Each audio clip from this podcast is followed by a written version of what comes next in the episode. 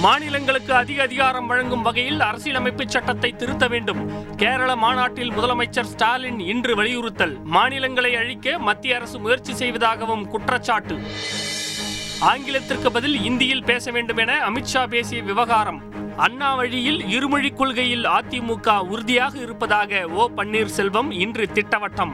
இந்தியாவை இந்துஸ்தானாக மாற்ற முயற்சிப்பதாக சீமான் குற்றச்சாட்டு. சென்னை மாநகராட்சி பள்ளி மாணவர்களுக்கு இலவச காலை உணவு. சென்னை மாநகராட்சி பட்ஜெட்டில் இன்று அறிவிப்பு. பெட்ரோல் டீசல் விலைக்கு ஏற்ப ஆட்டோ கட்டணங்களை மாற்றியமைக்க வேண்டும். தமிழக அரசுக்கு சென்னை உயர்நீதிமன்றம் இன்று அதிரடி உத்தரவு.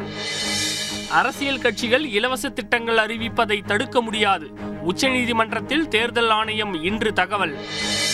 இலங்கை தலைநகர் கொழும்புவில் ராஜபக்சே குடும்பத்தினர் பதவி விலக வலியுறுத்தி இன்று பிரம்மாண்ட போராட்டம். பல்லாயிரக்கணக்கான மக்கள் பங்கேற்று கண்டன முழக்கம். மருத்துவமனைகளுக்கான கோவிஷீல்டு தடுப்பூசி விலையை அறுநூறு ரூபாயிலிருந்து இருநூற்று இருபத்தைந்து ரூபாயாக குறைப்பதாக இன்று அறிவிப்பு. கோவாக்சின் தடுப்பூசியின் விலை ஆயிரத்து இருநூறு ரூபாயிலிருந்து இருநூற்று இருபத்தைந்து ரூபாயாக குறை